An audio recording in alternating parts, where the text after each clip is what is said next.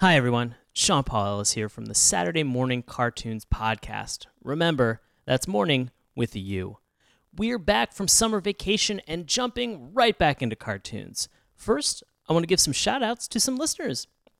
We recently had a couple people contact us over social media, and so we wanted to be able to say thank you for your contribution, and we appreciate it. From Neo Nightwing on YouTube, he said, "Last Man is fantastic." Neo Nightwing, we could not agree with you more. We love that show. Oriya Cenotar on our Cat Dog episode on YouTube, or Iris Cenotar, comments saying, "You know what? I actually liked the show as a kid, disliked it as a teen, and rediscovered it as an adult. As I grew up, I tend to like merely the character of Cat Dog rather than the show.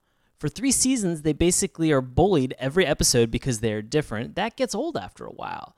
As a show, I give it a 6 out of 10, but as characters, for Cat Dog, I give it a 10 out of 10. Cenotar, we can't agree with you more. That's actually a really great synopsis of kind of how this show is. Super unique characters for Cat Dog. The show kind of gets a little stale at some point. Finally, we have Doug Kendall from Facebook with some solid He-Man and She-Ra PSAs for us to watch. Ooh, if you have a favorite PSA from He-Man, She-Ra, any of those shows, please send them over to us, and we'll be posting them throughout the month of July. Doug is actually helping us segue into our upcoming episode for today. Today, June 2nd, is He-Man. And then later this month, on July 16th, we're going to be talking She-Ra. She-Ra is actually coming out right around my birthday. So if you're thinking of a present, stop it. You are too kind. We're just honestly trying to spread the word about the show. So if you really want to do something nice for my birthday, you can send birthday wishes by rating us on iTunes or telling a friend about the show. You can share the episode also on social media. Every bit counts. So we mentioned He-Man. What are we talking about today? Well, we've got 2 special guests with me. Isabel Galbraith and Dr. Jason Woods are both returning to the show. Oh, deep sigh. Why the deep sigh? Well, because I get pretty defensive on this episode, and Jason Woods decides to put our friendship on the line. Isabel has some fantastic questions about He-Man as a role model for masculinity, so why wait any longer? Let's get on with today's show about He-Man and the Masters of the Universe.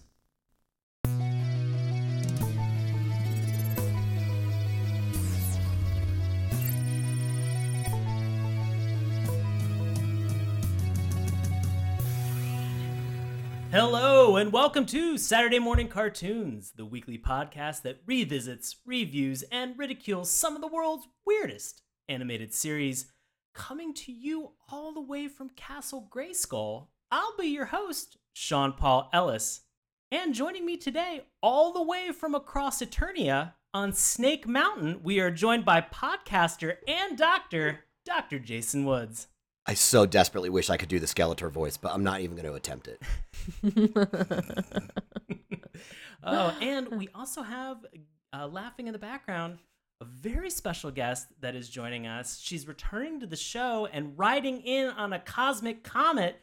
We have a professor and performer in Washington, D.C., Isabel Galbraith. Welcome, Isabel. Hi, thanks for having me.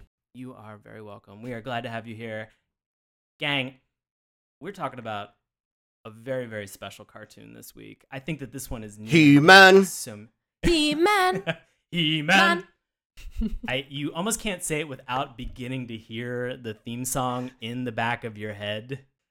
It's kind of crazy how that actually works. So I have to pose the question: what was your relationship with He-Man growing up? So I grew up in the 80s, and I had a younger brother, Ruben, who's 4 years younger. So he was the one turning on He-Man, and I was just kind of like watching it along with him, and he loved it, and I was much less interested in it. I really didn't like it, so I was excited to... nothing about it resonated with me as a kid at all, and really the thing I liked best was when we would go to our friend's house, and he had Castle Grayskull, and I liked Castle Grayskull because, if I'm remembering it right, it had a trapdoor, and I thought that was very cool. And it had like a very cool mechanism to make it go. So that was my favorite part of the whole He-Man world. So it was the play sets. It's the toy, the toy play sets. The castle. I think that's definitely always a fun part for any of those the 80s was definitely the prime time of when they had action figure toy play sets. So I can 100% relate. They're the best. Jason, what was your relationship? I didn't have much of one with He-Man, so I was born in 83, and the figurines came out, I think, the year before that or that same year. And then the cartoon, I think, was off by the time I was 2 or 3 as far as its original run. So I remember watching it in syndication a little bit, but I actually don't think I owned any of the toys other than the one He-Man action figure that had the thing in his chest that when you hit it, it all of a sudden looked like he had dented armor. And then he rotated it back, and it was regular armor. Pretty sure that was the only one that I had. So, I didn't have a long-lasting He-Man style relationship. And this is going to be a preview for my opinions on later. I liked the cartoon less than I remember liking it. Oh my god! I was a little bit disappointed in myself. Very, very fast and furious with your opinions on. And I think as a child, I do remember being very bothered by the stupid repetitiveness of by the power of Greyskull, I have the power. Mm-hmm. Okay, it's a lot of power built into a single phrase. All right, fair enough. It's very interesting to hear both of your experiences and your relationship that you had being kids of the 80s and growing up around that time that He-Man was so popular. I grew up in the 80s as well, and He-Man was a huge part of my childhood. My dad used to purchase action figures for me all the time. I felt like I had dozens and dozens of He-Man figures, even to the point that when they started getting really weird and bizarre characters, my dad was still buying some of these crazy villains for me and some of the heroes that they had. I sent away with a bunch of the UPC symbols that they had, and I got Orko in the mail. Oh wow! I got Orko in the mail. I had Castle Grayskull playset. I also had Snake Mountain as a playset, and so I had all of this stuff. So for me, this was a big deal, and I was deeply rooted and invested in He-Man from probably 2 or 3 years old, so 80, 82, 83 years old. In 82 and 83, when I was 2 and 3 years old, and this stuff was becoming very popular, my dad was buying these action figures for me as early as they were available. They were given to me, and they were fun toys that I remember having, and I had a blast with them all the way up until about 1987, when somebody came over to I went over to a friend's house, and he had a Nintendo Entertainment System. And I thought to myself, oh God, this is so much fun playing Super Mario and Duck Hunt. This is crazy. I really want to get one. So I asked my mom, and she said the only way that you can get a Nintendo is if we do a yard sale for the current toys that you have. Ooh.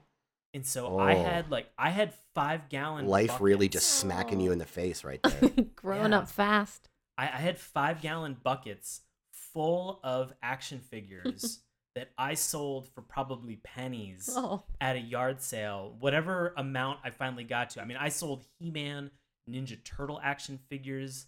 Ninja Turtles would not have been out at this time. I stand corrected. But I sold my Voltron that I had, my original Voltron toy, all to get $100 to be able to buy a Nintendo. And there are parts of me that continually think I should not have done that.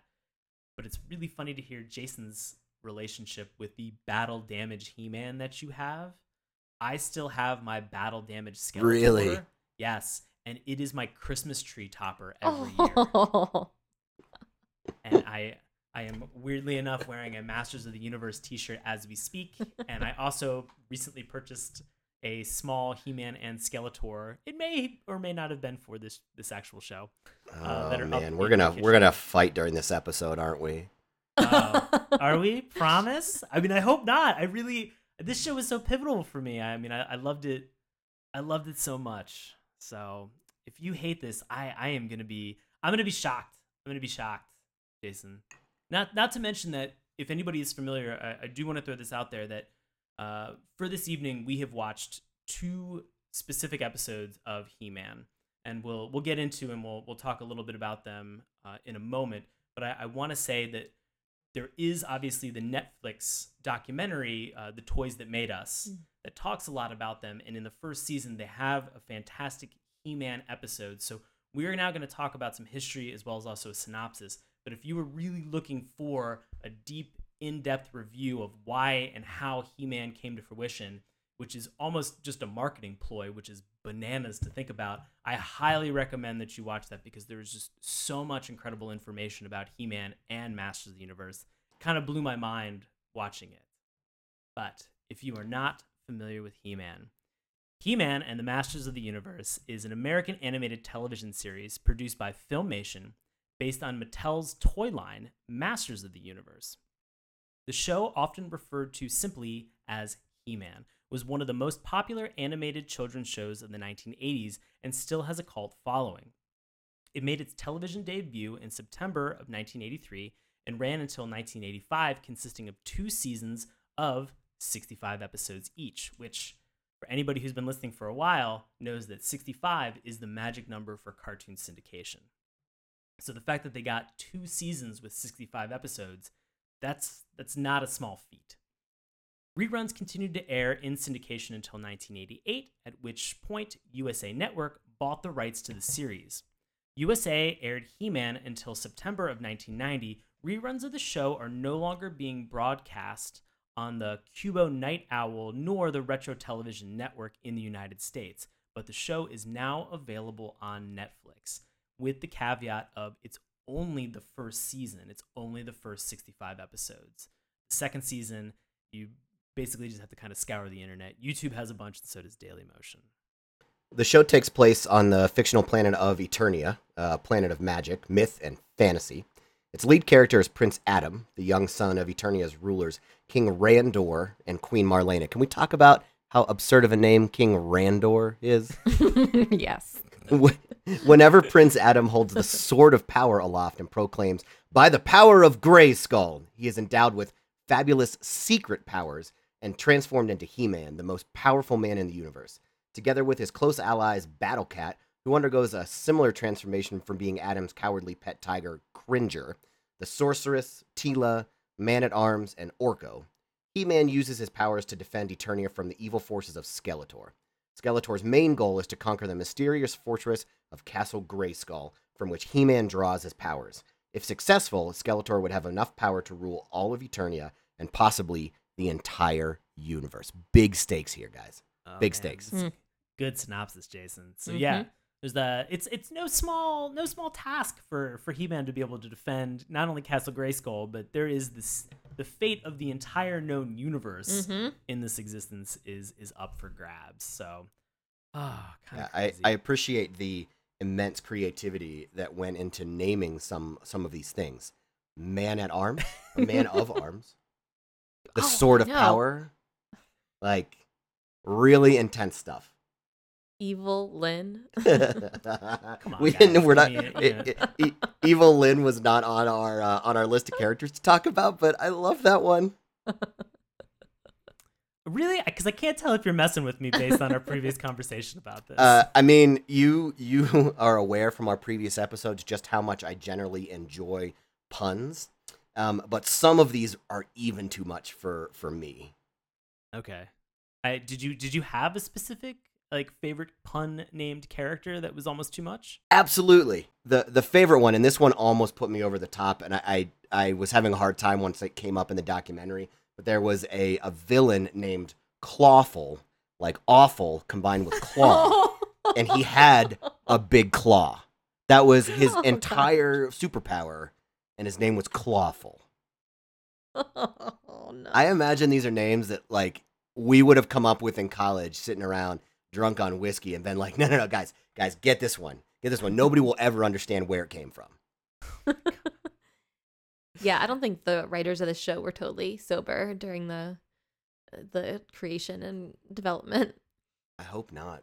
I mean, it was the 80s. Exactly. It was the very early 80s. So then I guess I have to ask, was there a rando pun character name that you can remember, Isabel? No, well, I mean, the only one was the one I mentioned, the Evil Lyn, when I realized it was probably for Evelyn, the name Evelyn, and it just made me feel like maybe they hated someone named Evelyn and was like, we'll get our own. But yeah. They did avoid one that I actually, if they were going to go for incredible puns, Merman, who was a superhero who had some sea related powers, could have been called Seaman, and I think that would have fit with the entire rest of the toy line. I have to say, I remember the one toy that I owned that I really loved. So I guess there were two that were kind of pun cringeworthy that made me laugh a lot. There was one that was called Fisto. And Fisto basically had, I think it was his right arm was like a huge silver fist. And he had the action where you could pull his arm back. I think I remember this. And then he would just like, it would go forward very quickly and kind of punch whatever was in front of it. He had a fist, so aptly named Fisto. Like Christian given birth name, Fisto. Which to me is bananas. But I think the one for me that always takes the cake and was probably one of my favorite toys that I had when I was growing up was a character named Man-E-Face, like Man-E-Faces. And you would spin a little like doodad on the top of his helmet, and he would rotate through like 3 or 4 different faces. Whoa. That were kind of hid behind the helmet that he had. Ooh. So, it was, I guess maybe it would be like dissociative descent or identity disorder like in modern day times, but in Eternia they were just like, oh no, he's like a guy that does stuff with many faces.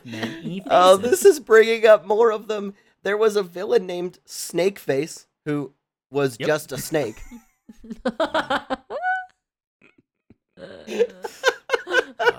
think that's the crazy thing. Trap Jaw, who had a trap for a jaw. I mean, let's just throw it out there. There's a guy called Mechaneck, which is sort of like a giraffe guy. He had like a metal neck, so he could make his neck super long, and then he could return it back to like normal size. Like, I mean, everything that's on this is just bananas. Yeah. And I almost love the fact that if you look at some of these toys, the molds that they have for all the men's arms are almost identical, regardless of what crazy character they had. They're almost all identical, but like just different spray tans. Or if you're evil, they're like different shades of purple. Yeah. Or hairy. Which is always fun to see that, the common trope or the theme that we've had with a lot of characters that we'll talk about and we'll get into for the episodes that we watched, is always ugly, ugly villains. Yeah. And like darker shades on the visual spectrum. So things that are more like blue or like indigo and purple. Those tend to be thematically like the bad colors. Like your villains are more along that line, which is bananas to think about, but is something that like we've been introduced to pretty much our entire cartoon loving existence for all these different shows. So, ooh. Man, weird. Yeah. Speaking of weird, I want to kick this off tonight with, of course, the theme song. So to get into it, Isabel, I'd like to start with you. What is your opinion about the He-Man Masters of the Universe theme song? I mean, it had so much exposition, right? Like it was just like, here's a ton of information I'm going to tell you. And it's not even sung, it's just like spoken word, kind of like, here's the background. And the part that made me laugh so hard was when he was like, He-Man said something like, and I discovered my powers after one day lifting my sword and saying, by the power of Greyskull. And it just was like, it sounded so crazy that he would happen to lift his sword and then say that and then discover his powers. I just thought the whole thing made no sense. And then, I don't know.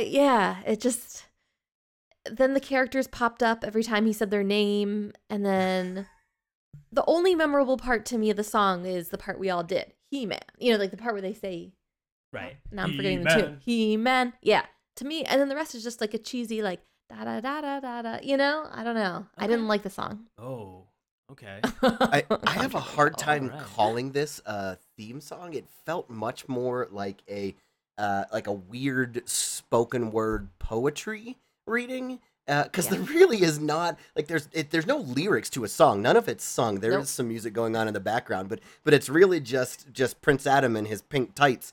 Reading over top of the traditional He-Man music, and the I actually had a really hard time understanding the grammar of the paragraph, which I know is maybe a strange thing to have an issue with the early 1980s. But he utters a line in there, something like, "Only three others share this secret," and I, for the life of me, can't understand whether he meant that only three other people know about the fact that he's He-Man, or whether three other people like happen to share the power, or like what their involvement was. Because I did not remember Sorceress as at all being involved with this. Any final thoughts, Jason? Sean, I feel like we are just making you cry. Just deep cuts, deep cuts. I did not realize that I was going to be on my heels and be so defensive on this episode. Oh, no. Persuade us. Okay, so I will say this. In my breakdown of theme songs, this theme song and this introduction begins at the Filmation scroll that they have, with sort of the film, like seeing the Filmation intro and sort of that accent kind of gleam that it makes at the very end of showing that. To me, the moment that comes up, I immediately recognize this cartoon. There's almost no other cartoon, I feel like, that has like that Filmation intro. Mm-hmm. And so for me, it's like very distinct. I immediately get excited for what comes next. Then, as we've said, booming voice of just kind of a chorus, all in unison, just being like, He-Man! And that, to me, is so fun. And so, I mean, it's the reason that all three of us did it. Yeah. You know, it's so fun and it's so powerful to kind of draw you in. It's crazy. Then to hear sort of Prince Adam, you know, as He-Man, just be like, and the masters of the universe! And you're like, who are these people? So to me, immediately, you know, you get this kind of chorus, then you have He-Man kind of coming in with that echo voice that he has. That kind of pulled me in. I love the music, that whole like, you know, just kind of like driving sound that they have behind it. That really has been an earworm for me over the last couple days that I've been watching He-Man episodes. I really dig the musical component aside. I will agree with the both of you that this is a very, very narrative-based theme song, yes. You know? And I have no qualms about saying that it really is more of just exposition given to you up front as opposed to really a proper theme song. As you guys mentioned, there's really no singing. It's really just Prince Adam kind of laying it all on the line for you. And it's about a good 50 seconds of just him being like, these are the things, this is what happened, and this is what I do. But I think for a show in the 80s that's obviously based on a very successful toy line, they're kind of throwing you into the mix very quickly. And if you didn't have the toys, if you didn't know what was going on, they're catching you up to speed. They're backfilling all of that story that you would need so that even in the first episode, you know, they don't give you a ton of history. This isn't an origin story about He-Man. They're dropping you in the middle of it and just expecting you to be able to hit the ground running. Mm-hmm. And so I love the fact that if you're not familiar with this, they're going to get you caught up in 50 seconds, and then you're ready to rock and roll in Eternia in this world. Jason, you had a question. Yeah, well, so you actually brought this up. They give you in the theme spoken word paragraph.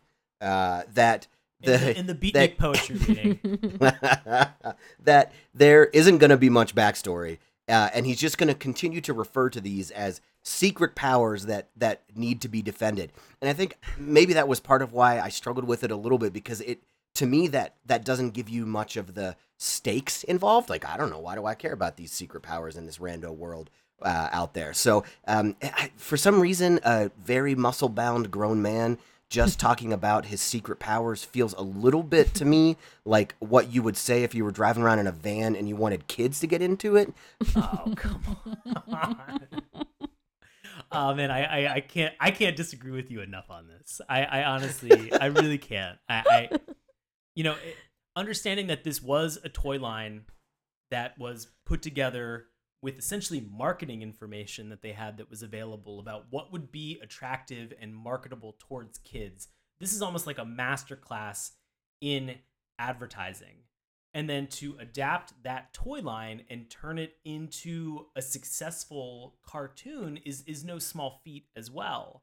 And so to be able to kind of pull some of those things in, if you're a new viewer, a kid who hasn't seen the cartoon, if you've only played with the toys, if you've played with both, I think it does a good job of kind of catering to audiences. Plus, I think it does a good job of, if I was a parent in the 80s and I was watching this cartoon and I saw it, I'd be like, you're right. This is just a shirtless dude with a Swedish 70s style kind of haircut running around and screaming a bunch with a weird echo voice.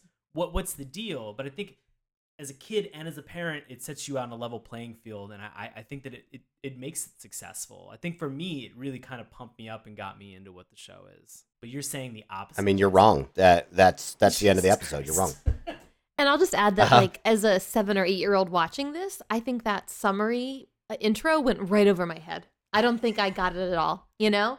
And you know what was confusing to me as a kid is that they call the show He-Man, but he introduces himself as Adam. And, like, right away, it's like, wait, which one are you, you know? Well, I mean, he's both. He's both, but, like... You're going to find out that he's both. Yeah, yeah. You know? Okay. This hurts. Sean, I'm so sorry. I feel like I just kicked you in the nuts there. No. Metaphorically. I'll say I love everything about this introduction, and I'll say it's an introduction as opposed to more of a theme song. Even the Cringer transformation when he turns into Battle Cat, I love that whole moment of just like a scared tiger, because let's be honest, they really got their money's worth out of that transformation because it's in almost every single episode. They just reuse that cell animation over and over and over again. I will say, I think maybe one of the reasons why I was so surprised that I didn't have the positive reaction to rewatching these that I thought I would is my remembrance of the toy line was a little bit darker. Like, it was a little bit more really serious superhero and really evil big bad, and the cartoon show is actually much more goofy and lighthearted. Like in the cartoon show, Skeletor is the comedic relief, and Adam, when he's not He-Man and he's still Adam, is like a bumbling kind of doesn't really know what's going on, like sweethearted, super ripped guy. And so I think that may have been part of my struggle with it, is my remembrance of what the TV show was like was a lot more serious and dark than what it actually was. Okay. And I hadn't watched it since I was probably 6. And that's a big part of rewatching a lot of these cartoons in general, is just whatever you have as that memory or that anchor point when you're younger versus modern day as an adult, rewatching them and trying to figure out and fill that gap of what was it what I thought as a kid, what was my emotional impression that I walked away with, and now what is my critical impression that I have as an adult when I'm watching this. So, I mean, I can get that, and you're not wrong. I mean, Skeletor definitely is the comedic relief in this, and it's, I mean, I don't know. I loved seeing him be so fucking goofy. I mean, Skeletor was... Skeletor was by far my favorite character of both episodes that we watched. I wanted to slap He-Man in the face a couple of times. Yeah. There are so many weird things that are in this. There are even things we, if anybody remembers, and you go back in our back catalog, I think it's episode 49 and episode 50. So going back 3.5 something years, we had guest Laura Barber on the show to talk about drug episodes that are in cartoons, and we talked about a very specific He-Man episode. Excited. That's not a cartoon, sorry. That's not that's Saved by the Bell. That's Jesse Spano. It's weird that I know exactly what that is. I am frightened for myself. Shit. All right. Any are final you thoughts? Scared? Scared straight? As an 80s reference? No, I'm not. All right. Any final thoughts about our introduction / theme song? Okay, great. Let's move on to animation style. Isabel, what are your thoughts about our animation style? Okay. So one of the things that I think confused me as a kid and now as an adult is Castle Grayskull and the way it looks. Okay. Because that's He-Man's home base, right? Castle Grayskull? So Castle Grayskull, from my understanding, is where the Sorceress lives. Oh. And his father, King Rando.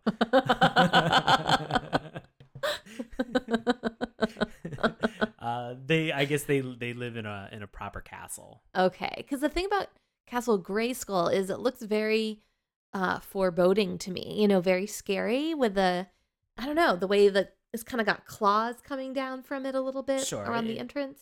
It's formidable. Yeah, and so the fact that is He-Man's kind of area just didn't make sense, especially because Skeletor has the name Skell. You know, it's like skull, and then Castle Grayskull.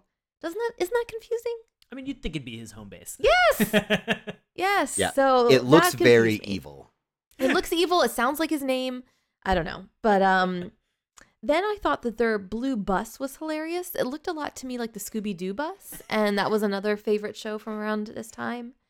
But I guess the thing I liked most about the animation was every time that they would cast a spell on each other, I liked the kind of glowy, vapor that would come out of like the finger or the hands and kind of like shimmer around them while it was affecting them. So I thought that some of that was just kind of very fun and trippy to look at.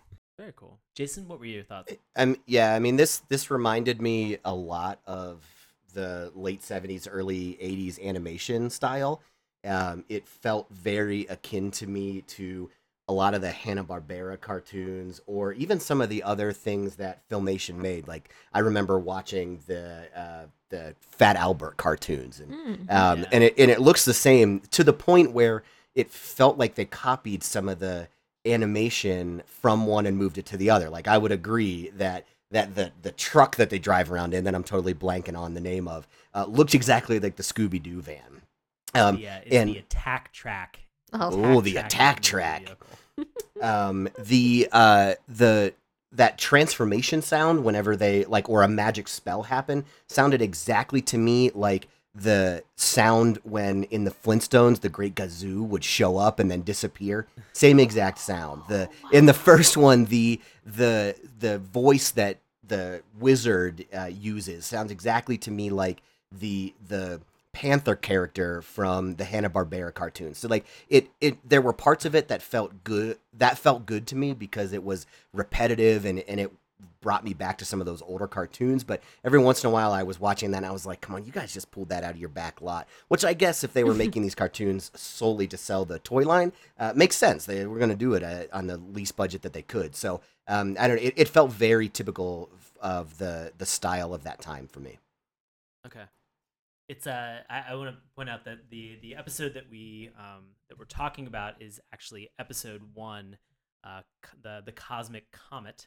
So this is the pilot episode, and we're referencing the wizard Zagraz that they have that's in here, and he does have a very kind of 70s goofy voice, like, hey, what's going on here? Oh, these comets, they're coming. Yeah, and so you did that so perfectly. That was excellent, Sean. That was dead on. I've watched this episode a bunch of times over and over again.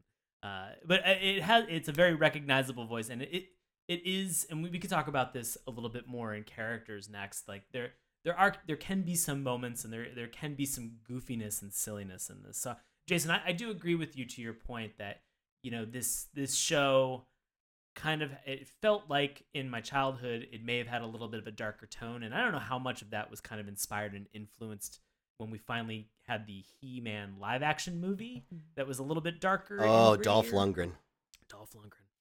So we had a lot of things that kind of translated over from that in terms of the grittiness, which it didn't kind of retain the humor that the cartoon had. And I can see that being there for different reasons. Cartoon in the early 80s was obviously marketing towards kids, and then watching the live action was like, hey, you've grown up with this, hopefully, potentially. Here's a little bit more of a raw, grittier version of He-Man. Are you into it? Nope. Okay, well, we're never making this into a movie again. Don't worry about it.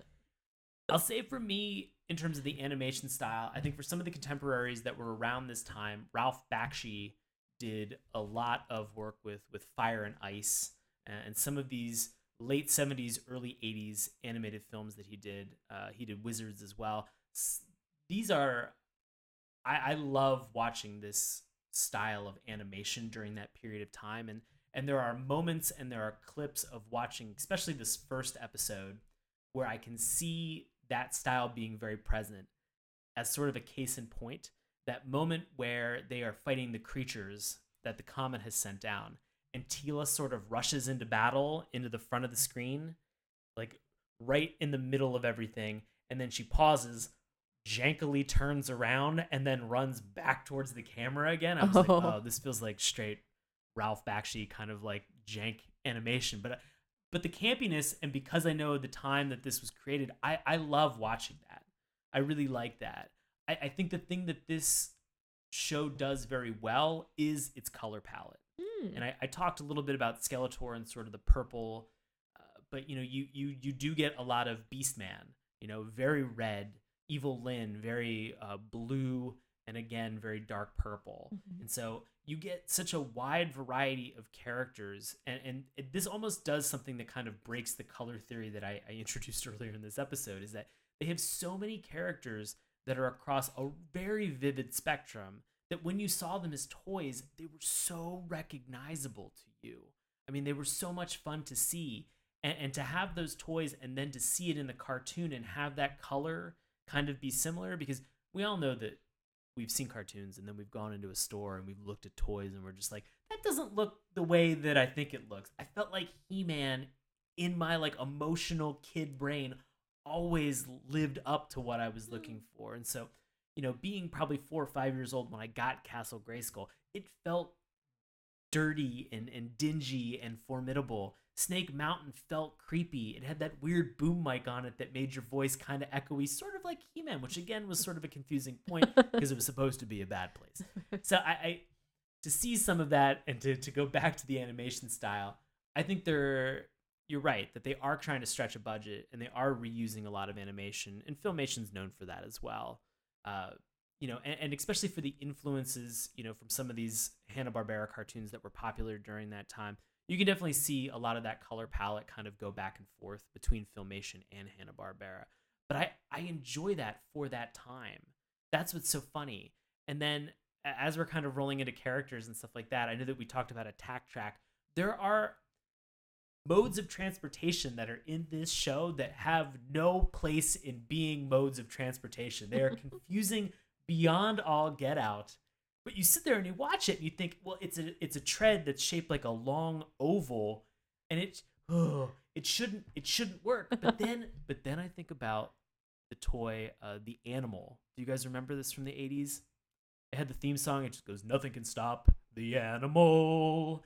And it was like a monster truck that had claws that came out of the tires, so that if you had, like, you know, 2 or 3 sticks and you drove up to it with this RC monster truck, you could hit a button, deploy the claws, and then it would kind of climb over it. And so I thought that you saw some of that with the Attack Track in this episode. And so for me, there were moments that was like, not only is this referencing like the color palette of Hanna-Barbera, but this also feels like it's placed well within those 80s toys that I know and love. And so this kind of felt welcoming.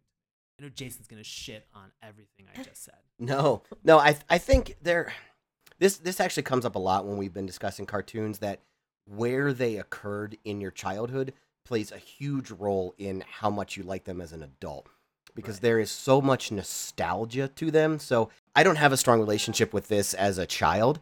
And so I don't think I have the same attachment to loving the style of it that I would if I had watched it a little bit more. This actually came up when I was on with you for the Teenage Mutant Ninja Turtles episode, where that was in my wheelhouse of like age 6 and 7, and I loved it. And I went back and rewatched it, and I was like, young Jason was an idiot that this entertained him. There's this like very lowbrow, but I still love it. Like, I still would have rewatched every episode. If you sit me down in front of Thundercats, even though every episode has the exact same plot, I will watch the whole thing. And so I think I lacked some of that intense connection as a child. And so some of the familiarity and the tropes about it, because they've been done so many times since then, feel a little bit old and used to me. And that's because this was one of the originals. Oh, fair enough. Gang, we have talked so much about all these different actual characters for the episodes that we watched. So I mentioned that we watched season 1, episode 1. We watched the pilot, which is called The Cosmic Comet.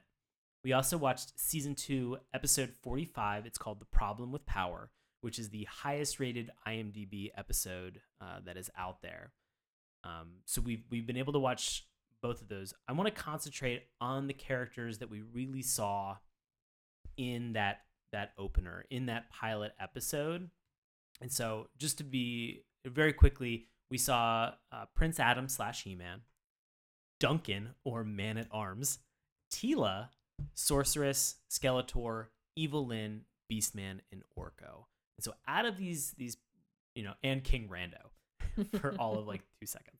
So, and we had Zagraz as well, and we've kind of talked about him a little bit.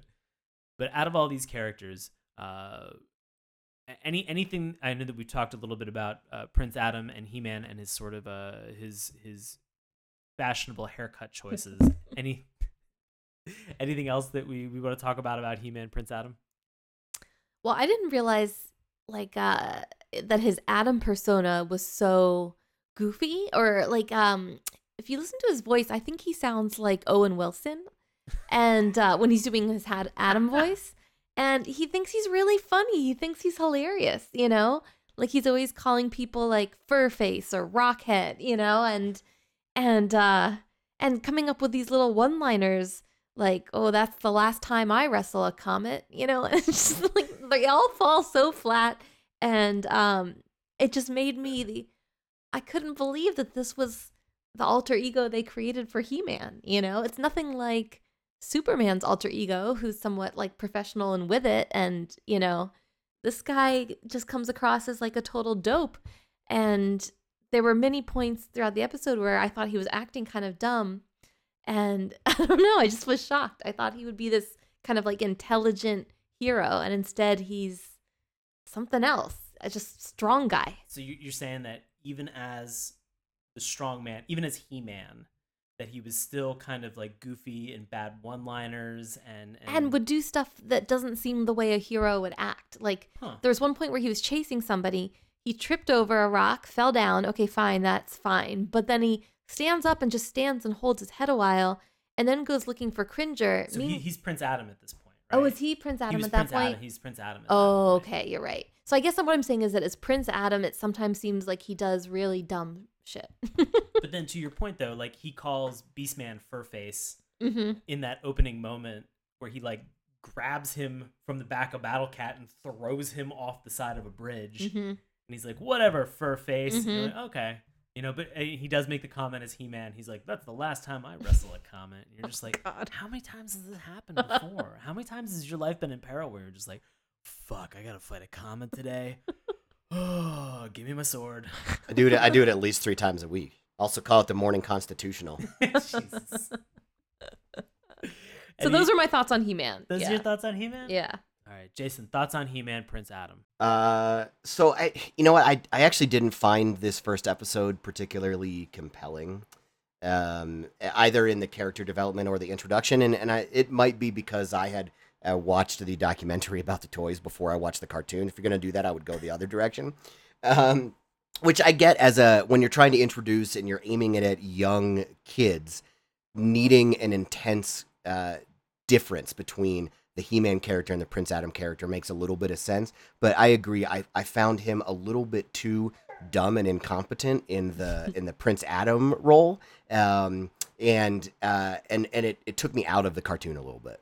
So my impression upon rewatching He-Man is I can't believe that every other Eternian, everybody on Eternia, these Eternians can't figure out that this is just one fucking human.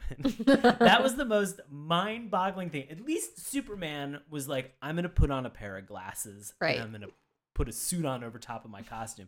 He-Man is the same skin tone.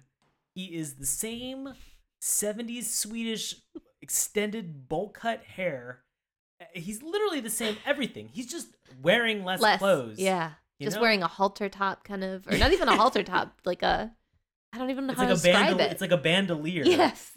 Almost like a bandolier that he has that's across his chest. Yeah, that serves no purpose. Nope. Yeah. It's not even where he keeps his sword. Yeah, he could sheath his sword back behind him, and that has some utility or function, It did a better job of showing off and complimenting his pecs at that point. I mean, am I the only one of the three of us that thinks it looks like a gimp harness? Oh my god, dude. No, come on, you're telling me that you didn't look at that and think that? I never fucking thought that in a million years. The man is in like a European style Speedo, and he's got leather straps across his chest with a circular ring in the center of it. You're two against one on this, man. I'm sorry. It's possible that I'm a terrible person. Well, my question is little boys, did you guys find him to be very like the way you thought a hero should look?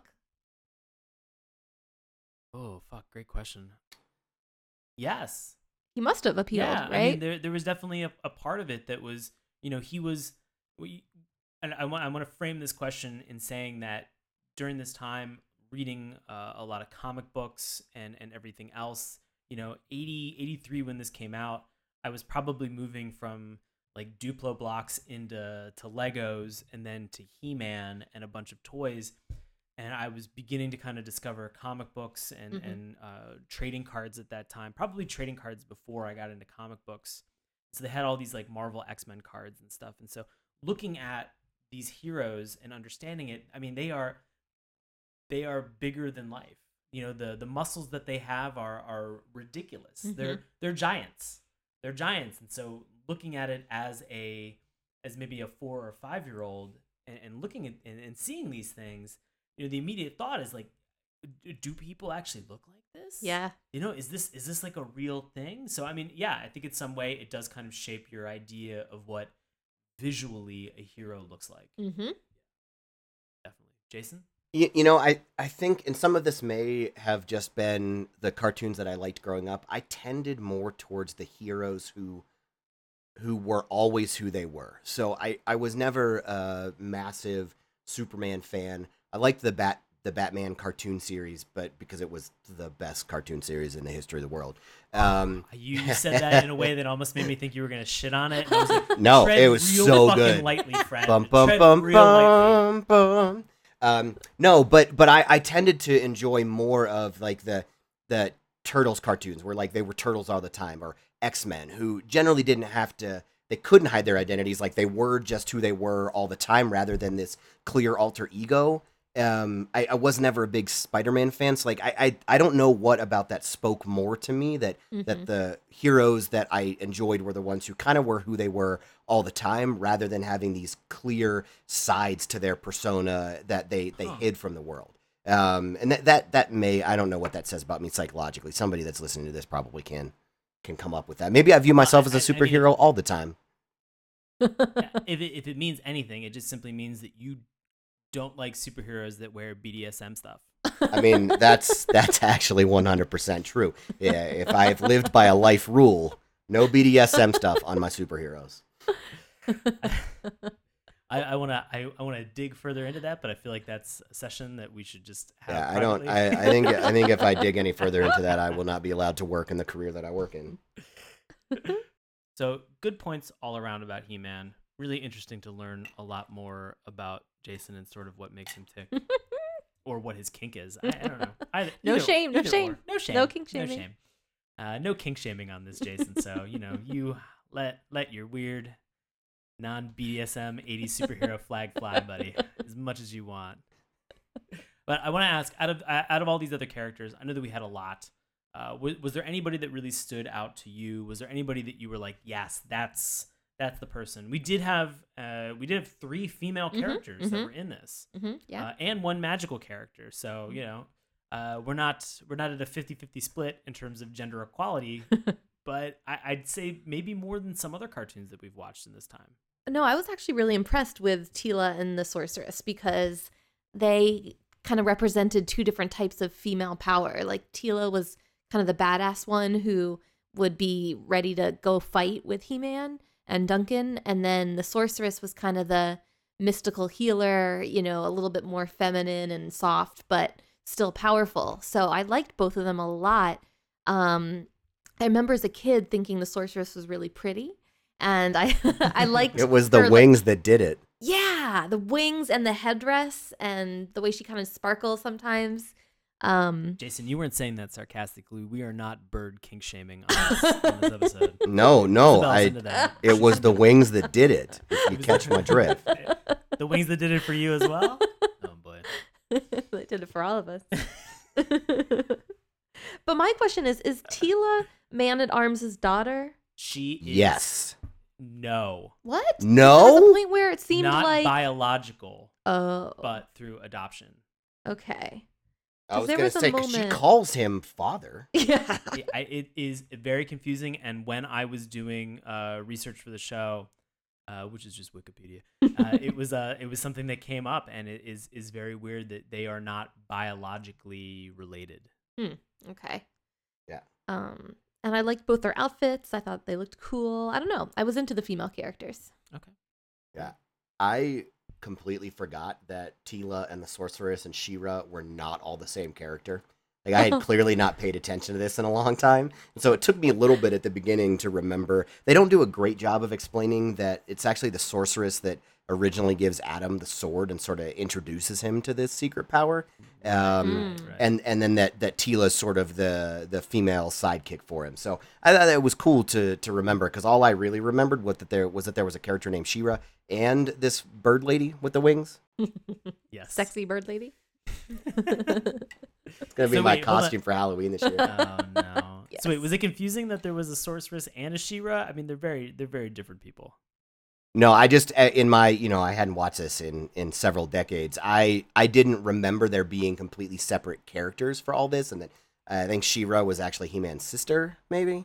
But I didn't remember them that many different female characters. So that was cool. This was pretty early on to have that many strong female characters.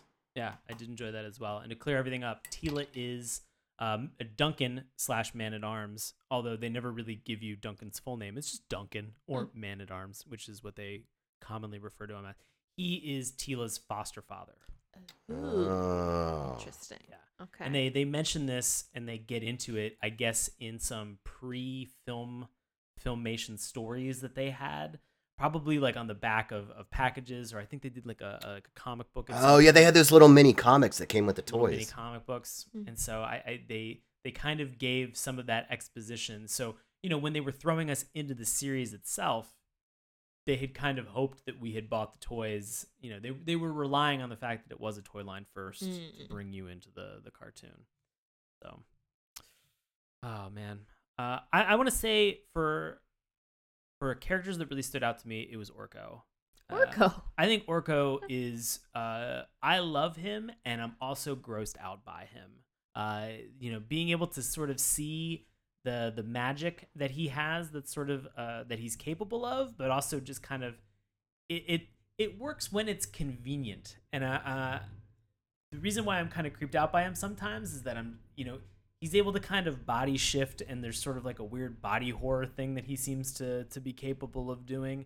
That kind of always, I think, frightened me as a kid, but I remember the action figure and the toy being so cool that it helped me get over that almost immediately. Like when he came in the mail that day, I was blown away. Like, oh my God, somebody will really send me an action figure in the mail. That to me was probably like best day of being 6 years old. What did the Orko figurine do? Did it? Oh, I think Orko just had arms that like moved up and down, and I think you could pull. He had little tire treads underneath him, and you could kind of pull him back to create tension on a rubber band, and then you'd let go, and he just kind of like motorized moved forward. And I think that was it. That was like the extent of it, but for some reason it was the coolest fucking thing. No, sounds good. Any other characters that you have that, and obviously we are not going to get to every single character that's in the show because we've named a couple of the crazier ones so far. We've talked a little bit about some of the characters that we've seen in this first episode, but I really want to kind of dig in and get to some of maybe the unanswered questions and some of these things about the plot. Mm-hmm. So very quickly, again, we watched episode 1 pilot of the first season, The Cosmic Comet, and Season 2, Episode 45, The Problem with Power. But first, let's get into The Cosmic Comet. And I want to kind of ask you guys, was there anything from this opener any questions that you had, anything that you were just like, that didn't make sense. We're not going to go beat by beat through the actual episode, but I want to know what your questions are, because I feel like I've got some people who are detractors on how great He-Man it is as a franchise and a cartoon, and so it's kind of I'm defensive. I'm getting real defensive on this. Jason, what do you got? The whole episode. Oh, Jesus Christ. There is nothing in this first pilot episode that is not Deus Ex Machina. It is just, there's a random magical comet that is evil because some other random superpowered wizard stole its companion comet. And then the way that they defeat it is just by making a third comet. Like there, I it was very simplistic storytelling, which again maybe fits for a pilot, but I felt like I wanted more from my 1982 Swedish blonde-haired cartoon star. Oh, I mean, that's such a broad question. I don't even know how to answer or approach it, other than provide some context and some exposition about what it is, much like the introduction. So the idea that this wizard, Zagraz, he's created a bunch of different comets and celestial bodies, and he's sort of the one that's responsible for everything. And he's the guy with the very goofy voice. In his infinite wisdom and sort of boasting some of the powers that he had created these two comets that were sort of working in tandem, and they seemed like they were friends. They had heart, and they kind of had this companionship. And he, I guess, had been kind of high off of his powers. He attempted to do something. It destroyed one of the comets. The remaining comet out of that duo became very lonely and very empty and lost its heart. And so Jason is correct that at the very end of the episode, they create a comet and they launch it into the sky. And because that comet that they launched in the sky has been filled with everybody's love, and their kind of their best wishes and understanding, the evil comet that's in the sky now has a friend, and so they're now he's satisfied. He's no longer brooding or evil or a moody teen. Yeah, I just remember thinking that for kids to focus on a comet and a comet's powers is kind of abstract a little bit. You know what I mean? Like, okay. But this is the part I had a hard time with. So it was a very preachy episode because they were really trying to hammer home a point about believing in yourself, right? Because poor wizard Zagraz or whatever was so insecure that he couldn't, save the day until he started believing in himself. But what originally got him into trouble was his ego. He thought he was clever enough to do something with the comets, and it backfired. So on one hand, they're saying, don't try to be too clever, or don't let your ego or your hubris get you carried away. Then at the end of the episode, they're saying, but believe in yourself fully. So I was confused. Isn't that a little bit of a mixed message? You better believe in yourself, but don't believe in yourself too much. Yes. Exactly. Oh. I feel like it's a pretty good message. I feel like the whole believe in yourself is there. I feel like you can have hubris, you can kind of be confident in your own abilities, but at some point you have to kind of be a little bit understanding. You have to kind of draw a line, And so I don't know. You guys are killing me with this, Sean. It's entirely possible that my lack of understanding of this episode comes from the fact that subtlety is not one of my human traits, and so I may just not get it. No, okay. I think we're getting it just fine. I don't think it's us. It's not me. I mean, it's honestly, you. Honestly, how long do you think the writers took to write this episode? 45 minutes? 3.5 hours. 1 hour? But what you were saying about this was introduced to supplement a toy line. I just don't know if they really put a lot of care into the writing. Maybe.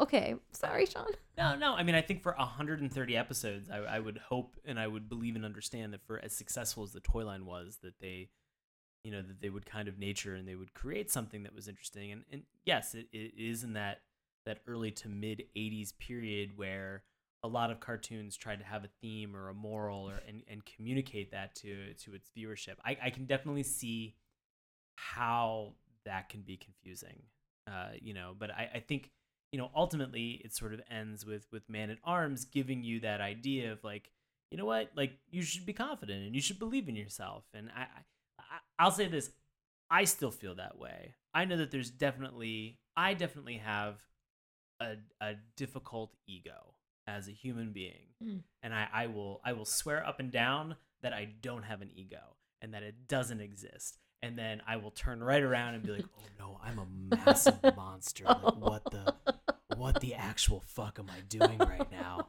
How am I a human being? Sean, this is actually an intervention for you. This is a very elaborate ruse. It's working. More than 200 episodes of your podcast, and we are here tonight to talk to you about your ego. If this could turn into something where, the intervention, if it's just called, Hey Man, but you do it in the original He-Man, and you're like, Hey Man! Hey Man! You gotta chill, bro. Yeah. There's actually a banner dropping behind you right now. Oh, son of a... How great would it have been if there was a banner behind you that right really now? Would have been pretty good. So good. Damn it. But I think that, being confident in yourself and your abilities, I think, is a good thing to realize. I feel like a lot of times there are people who are just like, I want to do a thing, but I'm a little bit on the fence about whether I want to do it or not. And I don't think that everybody should do everything. I think that you should try to find things that are within your wheelhouse, or things that you enjoy doing, or things that as opposed to being or feeling obligated to do something. Like, you should find joy and passion, and you should be confident in the things that you do along that line. Mm-hmm. But it can be a hard message. All right, I feel you guys on how conflicting this may have been. Can I ask a question? Yeah. To you guys? Yeah. About the thing that I found confusing about this episode? It's your show. You can ask us anything you want. All right. Zagraz, best wizard or worst fucking wizard in the world? Worst fucking wizard in the world. I mean, is a pretty terrible wizard. If we're ranking wizards, at the top end are Gandalf, the wizard from the Sword in the Stone cartoon. Mm-hmm, mm-hmm. Oh God, yeah. Dumbledore from Harry Potter. Dumbledore is right up there. Yeah. Right up there. Upper echelon wizard. And then you go several orders of magnitude down. And then there's Zagraz. Oh my God. So I agree with you. He's a weird old psychotic man in a night. Yeah. Yeah. With a 5-foot-long beard. And I thought his name was Sadgrass. And I was like, oh my God, because he's so sad. Oh, I wish it was Sadgrass. I want to say that for Zagras's magical acumen, when your spells sound like you are pleading with something, no lie, at one point he's looking at the comet and he's just going, fly! Fly! Fly! He's begging in an inanimate object that has been filled with heart to move into the sky. And to the comet's defense, the comet's like, I'm doing the best I can right now. I'm a fucking comet. And that at the very end of the episode kind of took me out of it. I was like, I'm willing to buy and allow every weird thing that has happened to this point. Everybody falling in mud countless times, mm-hmm. Weird modes of transportation, Prince Adam's kind of nerdy persona that's dork versus, he suddenly disappears, and then nobody seems to be really concerned about where Prince Adam is at any point in time. And the costume changes. The costume change from him is so identical. I can't believe that nobody saw that, but that magic spell was kind of what took me out of the episode. Yeah. That was the moment where I was like, oh no, damn it. I mean, I appreciate that you had a breaking moment. It seemed to take a lot to get there. I'm a little bit worried about your standards. They are very high. Didn't you hear the entire conversation I had about ego, Jason? They are ridiculously unobtainable at any point in time. Oh man. All right. Anything that you guys, any final comments about The Cosmic Comet?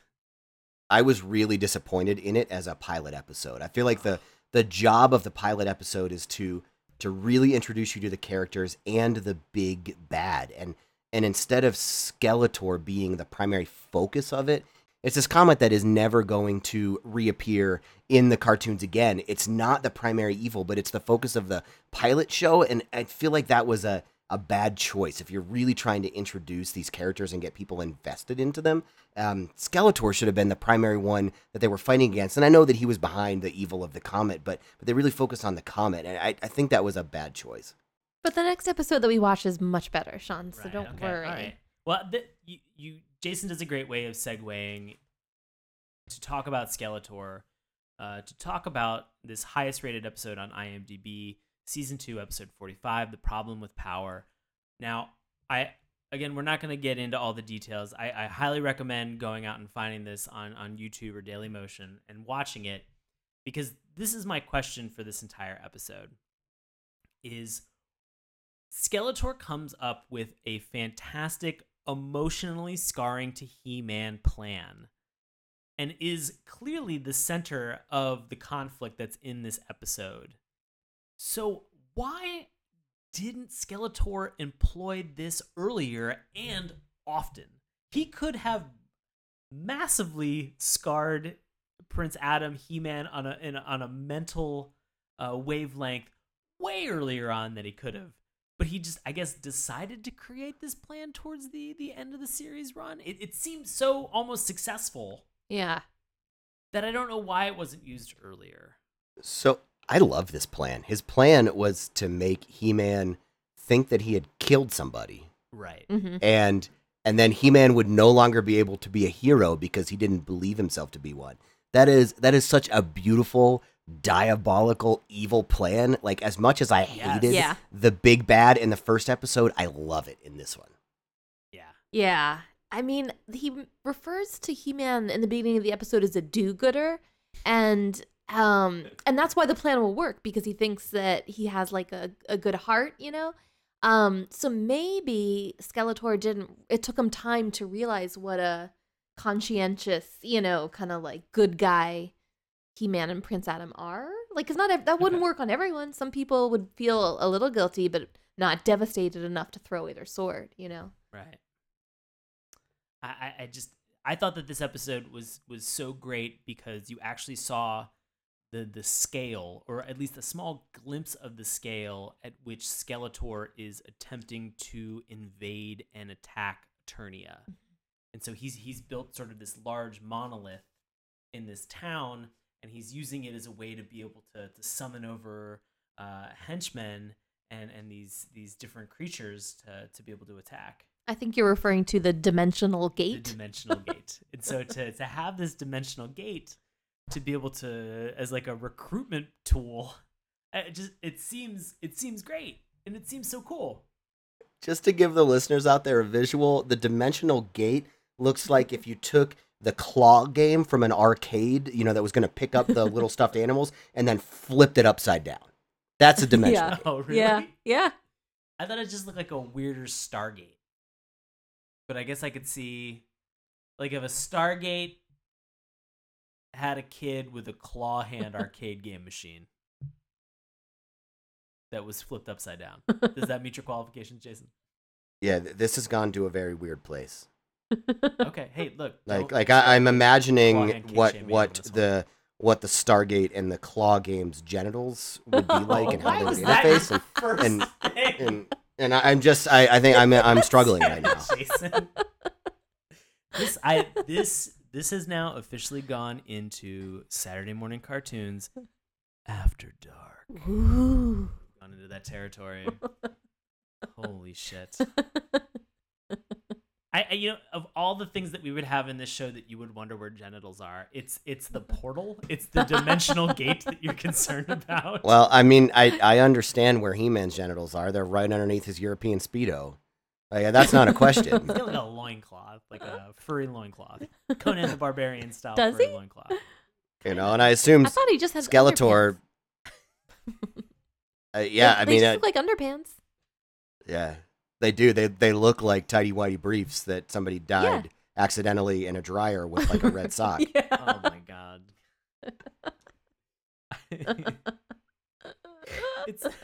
I'm at the point now where I'm like wondering if you guys watched a totally different cartoon than what I watched, and you're not familiar with this, and you're just fucking with me for over an hour. There's a part of this that hurts. All right. One of my favorite parts with the gate was when He-Man looked at it and he was like, "I guess I'll have to go through it," and he just punched it.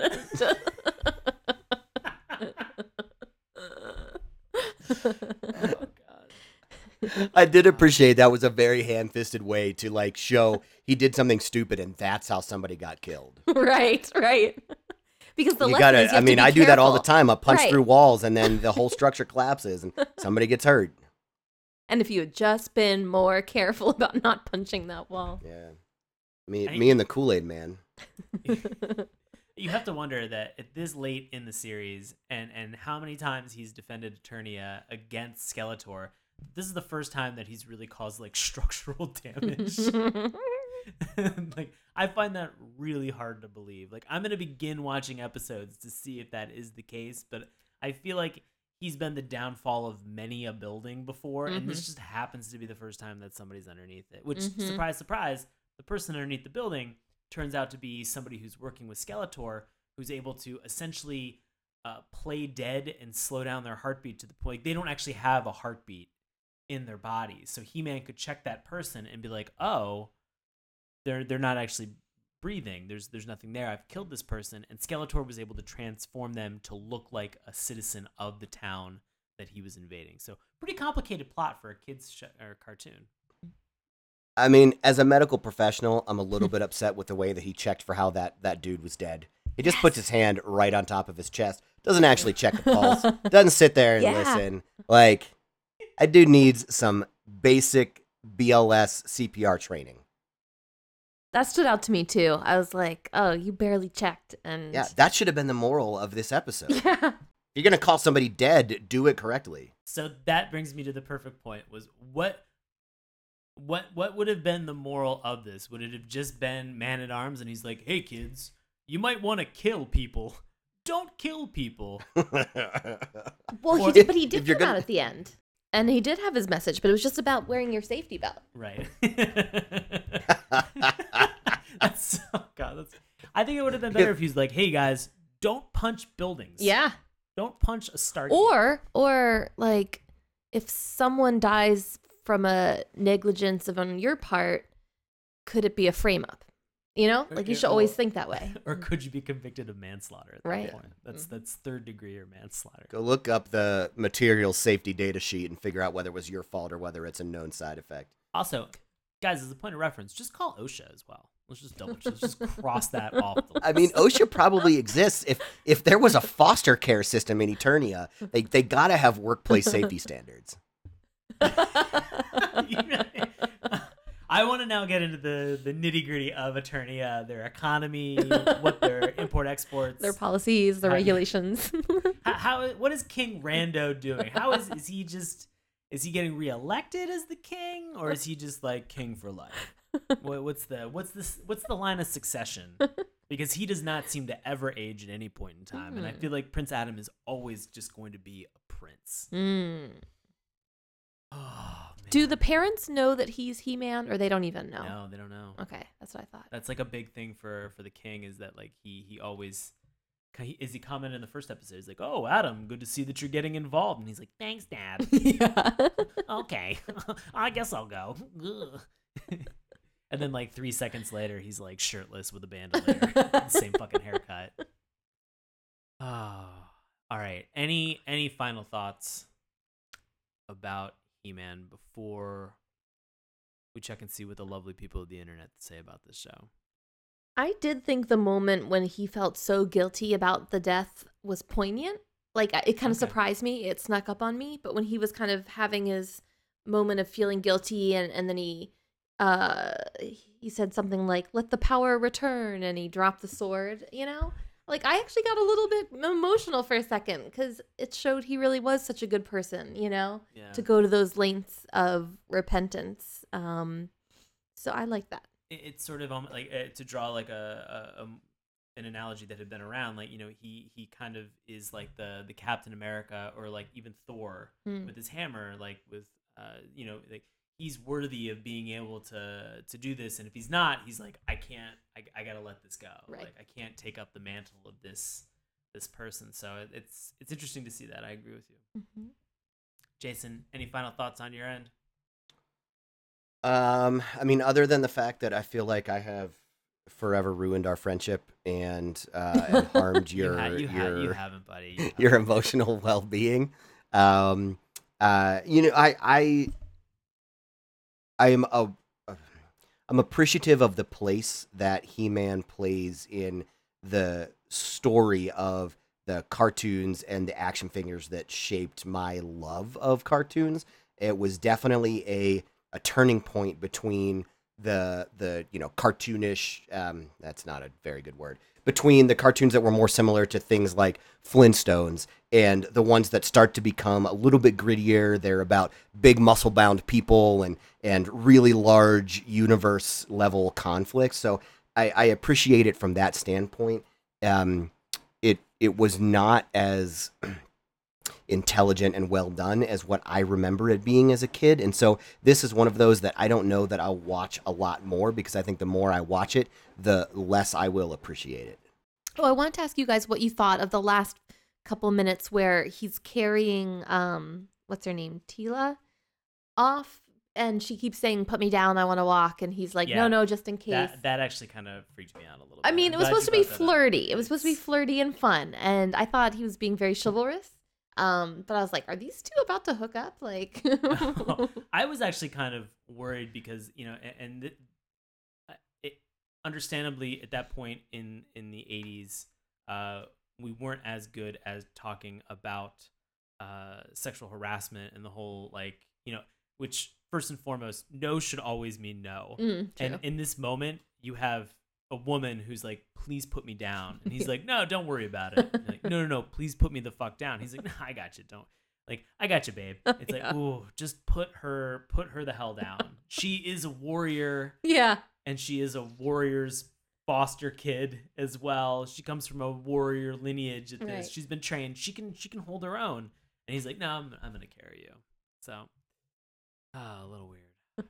All right, E-Man, guys. Yes, you listening right now, not us. Don't worry about it. We're fine. Oh, my God. Guess what? Turns out that you have opinions about He-Man and Masters of the Universe as well. And so to honor those opinions that you have and you have lovingly crafted and put them on the internet, we are now going to hand this over to longtime listener and friend of the show, Bobby Anthem, for this week's Love It or Hate It. Bobby, take it away.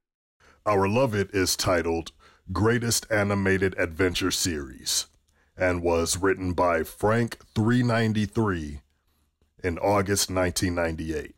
Frank said, "This is the greatest animated adventure series ever made in the history of the universe. Based on a Mattel toy line originally intended to be Conan the Barbarian toys, this series has every element to make a successful hero story. The animation, first of all, is brilliant, and the production studio Filmation was the only cartoon studio in history to do all their animation entirely within the USA. This has an interesting and varied cast of characters. The aloof King Randor, from whom He-Man, when he's in the form of Prince Adam, is always searching for approval. The strong captain of the Royal Guard, Teela. The wise inventor and military officer, Man-at-Arms. The ultimate comic relief character, Orko, the trolling court jester. Then Skeletor, one of the best villains of all time. Histrionic, operatic, and always blaming his lackeys for the defeats he suffers by He-Man. Those lackeys are pretty good, too. Beast Man, controller of all animals. Trap Jaw, cyborgian wizard of weapons. Triclops, master of vision. Merman, controller of all sea creatures, and Evil Lyn, witch of night. Watch this series and be swept off into a romantic and fantastic world that no one seems to know how to take you to anymore. And our hated, titled Another Preachy Cartoon, was written by Brian Washington on July 3rd, 2003. Brian said, "This is another example of those infamous superhero shows with a message. Fortunately, however, this came out right as that genre was winding down. Unfortunately, it was right at the forefront of another disturbing trend. The cartoon show as long-form commercial." As another person commented, "This show probably never would have made it if it weren't for all the tie-ins to the He-Man toy empire. Soon, shows like the Transformers, the GoBots, and other shows followed in He-Man's wake, and instead of providing great entertainment for children, all we saw during that time were nothing but over-glorified advertisements. This show featured the worst of both of those genres, and unfortunately for the next few years, we were inundated with this type of garbage." I honestly think that at some point, we need to make Bobby like a heroic warrior in Eternia as well. Guys, it's part of our campaign that we have, 2018, Animate Bobby. We can put Bobby as a villain, or we can put him as a hero in Eternia. We can make him a Masters of the Universe, which I think he would be a good guy. He might argue otherwise, but I still think you're the best, Bobby, so thank you. We are now at the point where we are going to give our recommendations. So very quickly, you can recommend this show. You cannot recommend this show. And if you do not recommend the show, you have the ability to give it the dip, which erases it Roger Rabbit style from the annals of cartoon history. You have that ability. So let's start with... Are you saying that we have the power? You, oh, son of a bitch. Walked right into that crap. God damn it. All right. Kick us off. Isabel, do you recommend or do you not recommend He-Man Masters of the Universe? I do not recommend He-Man. I think your description of all the toys, frankly, sound more fun to me than the show. So I think He-Man, I'm glad it exists. I don't want to dip it and erase it.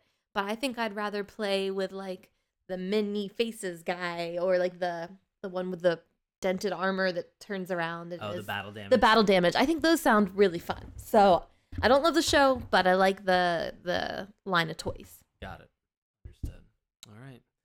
Jason, recommend or otherwise?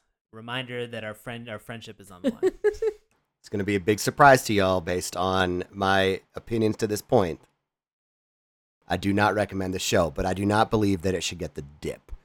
Plays an important part in the historical development of the cartoons that I love, and I appreciate it for that. But just like Isabel said, I think the action figures were far more fun and entertaining than the cartoon show ever was, even though I think people remember the cartoon show more. Mm-hmm. Unless you want to destroy all of the positive memories you have of He-Man, I would not watch this show. Fair enough. All right. And for me, I am going to recommend He-Man. I am going to recommend He-Man, and I'm going to also throw this out and say, is it a perfect cartoon? Absolutely not. Is it something that I think is uniquely placed within our cultural zeitgeist, or something that has lasted almost 4 decades as a franchise that is a household name? Absolutely. And I think for that alone, I'm going to recommend it. Definitely had a place in my childhood and growing up, and a lot of very fond memories of not only the cartoon, but also the toy and the comic books. And so for me, this is something that is uniquely energizing and memorable to me as a cartoon. And so I would definitely recommend it. And you can find, as I mentioned, the first 65 episodes on Netflix right now. And there is that fantastic documentary, The Toys That Made Us, that has a He-Man exclusive episode, which is 100% worth the watch. I would actually recommend watching that as well. That is like a must-watch, And then if this has not convinced you, if you have decided that you are going in the Isabel and Jason direction and you do not recommend this and you don't want to watch it, my recommendation is a definite watch for this. So please check it out. Yeah, the documentary's fantastic. Whether you like the cartoon or not, it was a really cool look inside the development of something like this. Jason, we get it. You don't fucking like the cartoon. I didn't watch the documentary. The documentary was fantastic. Okay. All right. Are we going to do a follow-up episode on the He-Man live-action movie with Dolph Lundgren? Oh, my God. Well, I mean, maybe in another podcast. I just want to quickly ask, because I haven't seen that movie, does Dolph Lundgren play He-Man? Yes. Oh, my God. Yeah, right. Wow. He's the Russian from Rocky IV, right? That's correct. Oh, my God. He does look like him, kind of. If his hair got longer, I could kind of see it. It's debatable. I mean, really? I mean, you when you look at the sort of the muscle-bound body horror that is He-Man. Right. I don't think anybody can ever measure up to that actual proportion unless you are like a professional bodybuilder. True. You know, and so I think it's challenging, but it's an interesting, albeit completely separate thing to watch and love or hate on its own, independent, I think, of the He-Man cartoon and action figures. And it could be another episode. Yeah. Not for a cartoon, not for Saturday morning. All right. But fair enough. I like your enthusiasm. So we're canon this podcast, and we're doing an entire podcast that's just Dolph Lundgren. We're going to do a spin-off podcast called Saturday Morning Cartoon-Based Real Action Movies. Real live action movies that are all body horrors. So just nonstop Turbo Teen and everything in between. Guys, I want to thank Isabel, as well as also Jason, for coming on the show this evening. Thank you guys so much for being here to talk He-Man with me. It has been lovely to have the both of you. So thank you. Thank you. Yeah, absolutely. Thank you.